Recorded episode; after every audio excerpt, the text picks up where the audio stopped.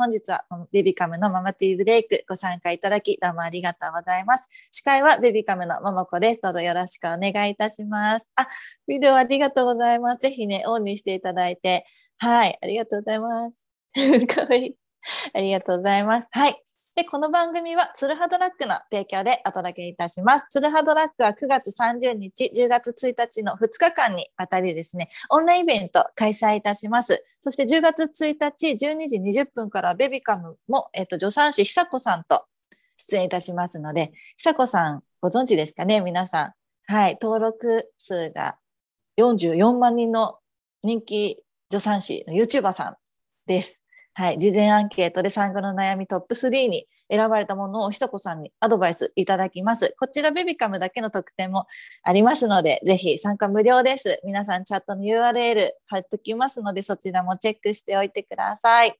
はい、では今のうちにお名前チェック大丈夫ですかね皆さん。100名達成でクオカードペイ皆さんゲットいたしましょう。お名前ね、今のうちにこの iPhone ではなくニックネームに変更していただくと当選の対象になりますので、はい、ぜひ皆さん前のめりで参加をお願いいたします。はい、この番組は妊婦さんやママたちが1日1回15分休憩するための番組です。で今講演中のセッタンさんはちょっと難しいかもしれないですが、皆さんお手元にコップお持ちですかね私は今日はお水が入っております。はい、皆さん準備はいいですか？ではまずグッディの掛け声で乾杯したいと思います。日々家事、育児お疲れ様ですの意味を込めて、せーの、グッディーあありがとうございます。山本さん、コップの中身は何でしたか？黒ウーロン茶。おお黒ウーロン茶。はい。すごい。体にすごい良さそうなものを山本さんは飲んでおりましたよ、はい、皆さん。あ、グッディたくさんありがとうございます。コメント。はい。ぜひぜひ、ね、山本さんの方のご質問もね、入れていただきたいと思います。では、本日のゲスト、助産師の山本智美さんです。山本さん、ぜひどうぞよろしくお願いいたします。はい、はい、では、あの、皆さんもうご存知だとは思いますが、ぜひ少しだけ山本さん自己紹介お願いできますでしょうか？はい、こんにちは。山本智美です。まあ、助産師なんですけど、今病院ではあの看護部長って言ってマネージメントの仕事をしています。えっ、ー、と、ベビカムは最初の時から一緒にやっているので、えっ、ー、と、その方がもう二十歳過ぎていて、多分私が最初に相談とか受けてたお子さんがもう出産してるのかなとか、そんなこと考えながら、うん、あの、一緒に今もやっている状況です。よろしくお願いします。よろしくお願いします。いつも本当にありがとうございます。産後のね、ママの体のことだったりですとか、妊婦さんからの質問もね、受け付けておりますので、ぜひどうぞご質問のある方、チャットにご記入をいただけたらと思います。よろしくお願いいたします。でですね、私から、はい、ちょっとご質問が。今、この季節の変わり目の時期だと思うんですけど体調の管理すごい今ママさんたち難しい時期になってるんじゃないかなと思うんですが、まあ、コロナもねあるとは思うんですが何かこう気をつけてあの欲しいことだったりとかアドバイスみたいなこと山本さんありますか？あ多分ママに限らずだとは思うんですけども、うんうん、うん、なんだろうやはり規則正しく食べて寝る。そうですね、うん、はい、ただ育児中ってやはりねあの長さでなかなか寝れないと思うんですけども、うんうん、特に生まれたばっかりのお母さんの時にはあの長く寝るってことが難しいですよね。赤ちゃんを中心にすると。はい、ただあの意外と産後って深く寝れるので、うん、あのあんまりたくさん寝たっていうよりもあ深く寝たとかうんうん、そういうような形であのしていくといいのかなっていうふうに思います。うん、なるほど、うん、そうですね。なんか私も全然寝れてないと思って産後特にあの人間の生活ができてないみたいな感じに思ってたんですけどアプリみたいなのがあってなんか何時から何時まで寝たみたいなピッて押すだけのやつやってたんですけど、はいはい、意外と合計するとあ寝れてるなって思ったんですよね。それで結構気持ちがあの実際にこう体の回復がどうかっていうのは別にしてもなんかちょっと寝れてるなっていうのが分かっただけでも、うん、なんか気持ち的にすごい楽になったので、はい、皆さんねぜひぜひあの寝れる時は寝ましょそうですね。はい、はい、なんかね、あの寝てる間に少しちょっとこれやっておきたいなとか家事とかね、あのあるかなと思うんですが、できるだけ、はい、寝れる時は寝て一緒にゆっくり赤ちゃんと休む時間を過ごしてもらえたらなと思います。はい、ありがとうございます。では続々とまたご質問いただいております。ありがとうございます。では紹介させていただきますね。はい、ひなぷーさん。産後は皮下出血になりやすいとか、肌は弱くなりますか？エステで大きな皮下出血ができてしまいました。ということです。皮下出血。あんまりがないけど、うん、ん、もしかしたら、なんでしょうね。普段でもその押すエステの人の力加減でちょっと違ったりしてたりするけど、ねうん、ただ皮下出血って皮膚より毛細血管のところのあの損傷になるので、はい、うん、皮膚が弱くなるっていうよりもしかしたらちょっとそっちの押され方とかそういうのによっても違うのかもしれないですよね。ね、また合う合わないとかもありますからね。そうですね。うん、毎回毎回何かであのぶつけてもすごく皮下出血多くなるようだったら、うんうん、はい、ちょっとあの1回病院に見てもらってもいいのかもしれないですけど、うん、ちょっと1回だったら少し様子見てもいいかなっていうふうに思いました。そうですね、はい、はい、ぜひちょっと様子を見てみてください。はい、どうもご質問ありがとうございます、ひなっぷーさん。あと次がみーさん。産後、生理痛だけでなく、排卵日前後の不調が出てきました。腰痛も下腹部痛もすごいきついんですかね。うん、かわいそうですけど、どうすれば和らぎますでしょうか。私も生理痛だったり PMS っていう症状ですよね。が結構きついので、ぜひこれをちょっと聞いてみたいなと思うんですが。ここら辺はホルモンバランスがまだ戻ってない方なんだと思うんですけども、うんうん、あの普通の生理痛でも、まあ、我慢する必要はないと思うので、うんうん、どうしても辛かったら私は薬に頼ってもいいのかなっていうふうに思います。うんうん、で授乳しているんでもあの飲む薬によっては大丈夫だったりとかあるので、はいそこら辺は大丈夫かなと思います。そうですね、あとは、まあうんと、生理痛とか腰痛とか下腹部痛で気を、まあ、ちょっと和らぐとしたら少しそこを温めるとか、うん、それからあと刺激物とかチョコレートとかコーヒーとか飲むとやはり痛みが強いっていうことも食事との関係で言われてるから、はい、ちょっと気をつけるとか、うん、こんな感じかな。うん、なるほど。チョコレートあちょっと来ました今。食べてる可能性が高い。はい、はい、ね、皆さんも、まあ、食事もそうですけどあとねあの痛みとかもあのお薬あの飲めるものもあると思うのであのぜひねどっちがいいかはあの体次第で聞いていただければと思います。私も結構生理痛ひどいもともとひどくて産後もそのあんまり変わらずだったんですけどあの薬は私は飲んでないです。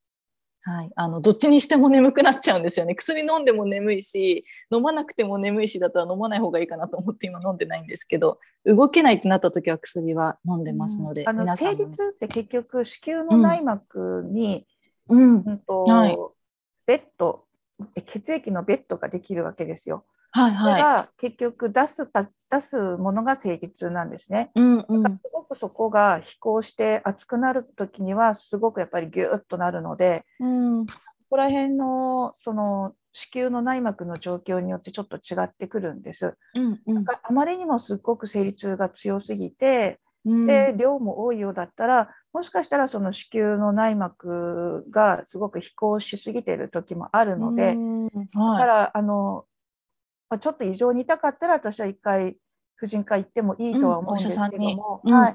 まあ、ちょっと薬飲んで落ち着くようだったら、まあ、そこは定期的にずっと飲みすぎなければ、まあ、そこはそれでもいいかなっていうふうに。そうですね、はい、あの体に合うお薬あと状態ですよね。あのそうですね、はい、授乳もねしてる方もいらっしゃると思いますので、はい、そういうのはまずお薬飲むにしてもお医者さんに一回相談することがいいかもしれないですね。はい、はいみさんありがとうございます。と玉かなさんが産後イライラがかなり増えたのがわかります。もうすぐ産後2年経ちますが、ホルモンバランスが乱れていると思います。ピルや漢方を服用していますが、それ以外に対策はありますでしょうか？ということです。イライラが辛いんですよね、多分ここれは。そうですね。はい。もしかしたらちょっと産後2ヶ月だと、ホルモあ2ン年バランあ2年だと、れてるそうです。ちょっともしかしたらホルモンバランスとかではないかもしれない。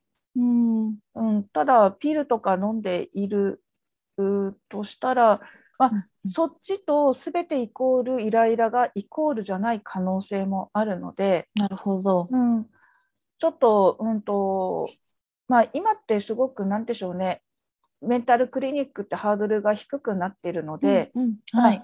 えー、と心理師さんでもいいと思うんですけどもちょっとそういう方とお話しすると、もしかしたら違うイライラのことが発見できたりとかそうですね。するかもしれないですね。うんホルモンバランスについてはピルとか漢方とか多うん分そういうことで、あのいいと思うんです。ね、はい。剤っていうとちょっとあのホルモンバランスについてはないホあホルモン剤なのでね、うんあのはい。飲むしかないかなとはちょっと思うんですけど、ね、もうピルや漢方服用されているということなのでね。ね。はい、うん、何か他にイライラの原因が見つかるとまたそれのね、対処ができるやり方が分かれば楽になれるかもしれないので。ですね。はい、ぜひ玉かなさんもう一つちょっと出口としてカウンセリングとかねそういうふうなところも行ってみるといいかもしれないですね。はい、ありがとうござい結構今ます。あのネットでも足、うんうん行かなく直接行かなくても、あはいそういうカウンセリングとか受けられるところも出てきてるから、まあ、ちょっと、あの産後だとなかなかお子さん抱えてると病院行きづらいとかクリニック行きづらい方もいらっしゃるので、はい、そういうんでもちょっといいかなとは思いうんうん、ます。そうですね溜めてるも。のを吐き出すだけでもはってくると思いますね。ね、なるほど、なるほど。ありがとうございます。はい、あとヒロさんが上の子が1歳になったので、もうそろそろ2人目を考えようかと思っています。2人目の妊娠出産に向けて体があ体で整えていた方がいいことありますでしょうか？1人目の妊娠出産で腹筋が少なくなった気がしていますということです。あえてそんなにないと思いますけど、痩せすぎないってことかな。うんうん。はい。うん痩せすぎない痩せすぎはやはり、あの今って、うん、と痩せすぎの妊婦さんっていうのはやはりリスクになってきていますので、はい。多分それぐらいであとはもう普通にしてていいと思います。うん。はい、腹筋ど。は、うん、そんなに腹筋 すっごくあるよりはあのないよりは、まあ、あった方がいいと。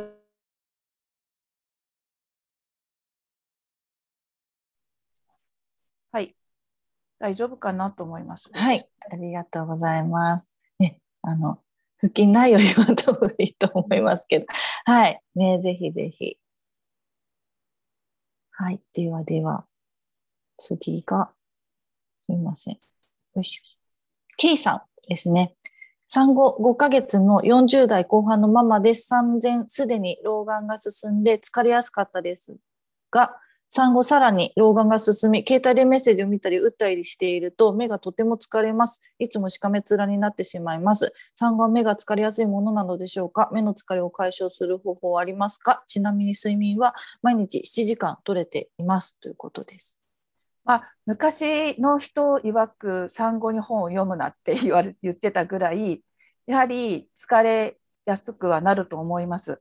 ただ、多分40後半だと本当に老眼が進んでるんじゃないのかなっていうのもあるので、まあ、そこはあの何て言うんでしょうね自分の裸眼で頑張りすぎないで助けてもらえるものには助けてもらった方がいいと思います。目を細めてすごく疲れながらもずっとそのまま何かを読むっていうよりはちょっと軽い老眼かけるとかやっぱり老眼かけてすごく目があのしっかり見えるんだったらちょっと私手伝ってもらってもいいかなっていうふうに思います。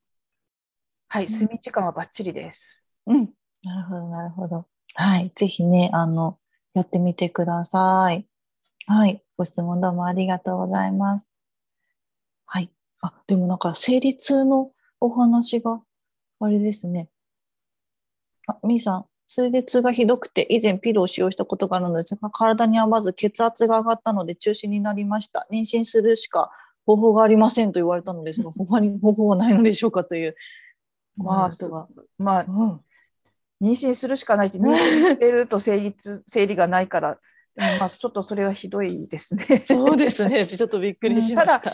うん、あのピルでもまあいろんなピルがあるので、もしかしたらちょっと前このピル飲んであの副作用で血圧が上がったんですっていうことを言って、えーと、他の先生にちょっと相談するっていうのが一つ。あとは、うん、あのまあ、生理痛のために痛み止め全部はあの効かないですけどもひどくなる前にちょっと痛み止めを服用するっていうのも一つの手なのかなっていうふうに思います。はい、はいね、セッタンさんもその後にあの生理痛私も結構ひどくてもう痛くなる前に飲んじゃってますというコメントもあるんですけど、ね、そういうのも一つの手かもしれないですね。はい、ありがとうございます。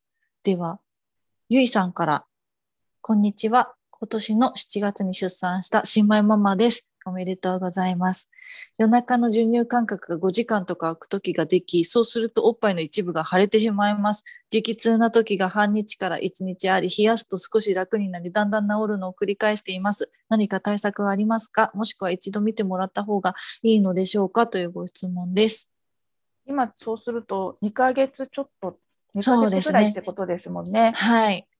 まあ5時間空くとおっぱい辛くなるのは分かりますねこれね。うん、なので、うんと、もしかしたらお子さんが泣かなくても口パクパクしてたりとか手をお口にやってる時とか寝てる時にあるようちょっと自分のおっぱい張って目覚めて子供見てなんかちょっとお口とかでパクパクパクってするなら一回吸ってもらうっていうのも手手だと思います。うんなるほど、うん、あの少しずつ需要と供給ってバランスなってくるんですけど、うん、まだそこがあのバランスが悪いんだと思うのであのそうやってやるかどうしようもなくてあの少し5時間空く時に痛い時には1回だけちょっとだけおっぱい全部出し切ると良くないんですけども少し出してちょっとあ軽くなったなっていうぐらいにしてまたあの寝るとか少しそうしてくるとだんだんと、あのそこは慣れてくるので大丈夫かなと思います。はい、ただその、うん、一部が腫れて硬くなっちゃったりとかそれから赤くなったりとかそうしてくると乳腺の可能性が出てくるのでそうなるようだったら一度見てもらってもいいと思います。うん、そうですね。はい。はい。ぜひぜひ、はい。ちょっとそこをね、目安にして考えてみてみてください。はい。ありがとうございます。あと、ゆかさんからですね、質問ではなくて恐縮なのですが、私は聖母病院で生まれましたというコメントが、はい。30年前。かもしれない。本当ですか？もしかしたらおむつ替えてたかもしれない。すごい。ゆかさんそうかもしれない。はい、そんな私も0歳のママですね。不足の日々ですが頑張りますってコメントがいたり、ありがとうございます。すごいもしかしたらおむつ変えてたかもしれないというのが、はい、はい、すごいですね。はい。ではちょっとお時間になりましたのでお知らせを一度挟ませていただきたいと思います。明日のママティーブレイクは育休コミュニティ未来図の栗林真由美さんです。もやもやとの上手な付き合い方をテーマにお届けいたします。もやもやの感情とのちゃんとした向き合い方でしたりとか対処法をね、お聞きいたしますので、ぜひぜひご参加いただければと思います。はい。また番組参加でアップリカベビー布団セット、ディアベイビーの布団8点セットを1名様にプレゼントいたします。こちらです。はい。こちらのお布団。ですね。8点セットです。適度な硬さで未熟な背骨をサポートして、湿気がこもりにくく気持ちよく眠れて、敷布団をシャワーで簡単に水洗いができます。乾きの早い構造になっているので、衛生的にも安心な商品です。ぜひご応募ください。はい、こちらね、番組参加した方しか応募ができないものとなっておりますので、今、チャット欄の方に URL 貼らせていただきます。そちらからぜひぜひお申し込みください。はい。では、もう一つ、ヒロさんからのご質問を拾わせてもらおうかな。はい。卵巣と腹膜の子宮内膜症があり、2度手術したことがあります。2人目を考えているのですが、1人目の出産後、生理が戻ったら早めに妊活をした方がいいのでしょうか？1人目は体外受精だったので、2人目も体外受精を考えています。1人目がなかなか保育園に入所できず、妊活の時期を迷っていますというご質問です。体外受精の理由がどういうことだったかによってもちょっと違うんですけども、はい、うん、多分そこは本当は早い方が年齢とともにあのそういう確率が下がっていくので、うんうん、あの本当は早い方がいいんだと思うんですけどもこれってやはり変な昔なんか家族計画って考えた時に妊娠して産むだけじゃなくって子育てしていく時に、まあ、どれぐらいの時期でっていうのってあの、うん。いろんなことを考えた上でになっていくと思うのでそこはその上のお子さんの保育のこととかご主人と相談してってことになるかなと思います。うん。ただ、あのまあ、体外受精とかその不妊治療するには早い年齢が早い方がいいとは言われているのも事実です。なるほど、なるほど。はい。ぜひね、まあ、相談もね、あの、どういうふうな理由で体外受精というのもあるかもしれないですが、はい。ぜひいろいろね、こちらのアドバイスで参考にしてみてください。ヒロさんありがとうございます。あと、はやさんが、主人はよくイライラするので、漢方を飲んでいます。子供を作るのに主人が漢方に頼りすぎていると、子供への影響は大丈夫ですか？という、ご主人様の方ですかね。基本的に薬の影響はお母さんの方になるので、まあ、あのそこはそんなに心配しないでいいんじゃないのかな。どうすぎてご主人飲んでるわけではないと思うので、うんうんうんはい。大丈夫だと思います。はい。はい。ねぜひぜひ、はい。子供、お子さんね、妊活されるのかな？はい。ぜひ頑張ってください。はい。ありがとうございます。あと、最後に、では、エミさんからのご質問で最後にしようかな。はい。二人目でおっぱいが裂傷してしまい、搾乳してあげるようになっています。そのせいか、哺乳瓶で飲むのが楽になったのか、おっぱいで直接だとなかなか飲めず、結局搾乳してあげる形になってしまいます。こちら問題ないでしょうか？というご質問です。問題はないんですけど、搾乳するの大変ですよね。そうですね。うん。うん毎回ですからね。ね子供ってすっごく賢いので、楽な方、楽な方に行くんです。うん。多分おっぱいだと顎をすっごく使わなきゃいけなくって、はい。で哺乳瓶はちょっと口をこうやってするだけでシュッシュって出てくるのでうん。多分そのせいでああ楽だこっちって覚えたんだと思うんですけども、うん。あのもしかしたらおっぱいのそのすごくなんていうのかな硬さとかそういうのに慣れてきたらまたおっぱいだおっぱい吸ってくれる時もあるかもしれないのではい。ただおっぱいもあげて搾乳もするっていうと時間的なすごい大変さうんいろんな大変さがあるのかなと思うので。そうですねちょっと。そちらの方が心配かなと思いますが、大丈夫そうなら別にそれも哺乳瓶で飲むのは大丈夫だと思います。うんうんね、エミさんがね、どこまでできるかっていうところもあると思うので、うんはい。どっちが、逆にね、どっちがエミさんが楽かっていうので考えてもらえるのがいいかもしれないですね。はい。皆さんたくさんどうもご質問ありがとうございます。山本さんもたくさんお答えいただきありがとうございます。はい。で、冒頭でね、お伝えした相談室の URL 再度貼らせてください。はい。皆さんからの励ましのコメントをね、待ってるママさんたちがたくさんいますので、ぜひ皆さんコメントをどうぞよろしくお願いいたします。はい。では山本さん、最後に皆さんへのメッセージを少しだけ、はい、お願いします。はい。あの、九州の方もいらっしゃるので、うん。台風大丈夫だったかなって心配になっておりますけども、急にはい本当に寒くなってね、体調も悪くなってくる方もいらっしゃると思うので、えの気をつけてください。あとは、まあ、あの、なんだろうな、ちょっと最近ちょっと気になるのは、そういう災害がたくさんあった時って、あの、実際どうするんだろうと思って、自分たちで自分たちの家族守らなきゃいけないっていうところもで今出てきちゃってるから、なんかあの時間がある時に自分のところどうかなとかそういうのをちょっと見てもらえるといいかななんてちょっと最近災害があることにあのうん。感じてることがあるので、ちょっと最後そういうメッセージにさせていただきます。はい、ありがとうございます。なんか今週末ももしかしたら台風が来るかもしれないみたいな話もねね、出てきてますので、ね、皆さんお気をつけて、あの、どういうふうなね、対処が自分たちでできるのかっていうのをね、もう一緒に考えていっていけたらなと思います。山本さんどうもありがとうございました。はい。では皆さん、今日もリフレッシュできましたでしょうか？ましまたね、明日もズームでお会いできたらと思います。明日もリフレッシュしに来てください。はい。あ、お顔出しありがとうございます。お箸持ってる。何か食べてるかな。あ、ケイさんも寝そうかな起きたのかなかわいい。ありがとうございます。はい。忙しい毎日に心地よい刺激と発見を明日も午後3時からみんなでティータイムしたいと思います。ベビカムのママティーブレイクでした。どうも皆さんご参加ありがとうございました。山本さんもありがとうございました。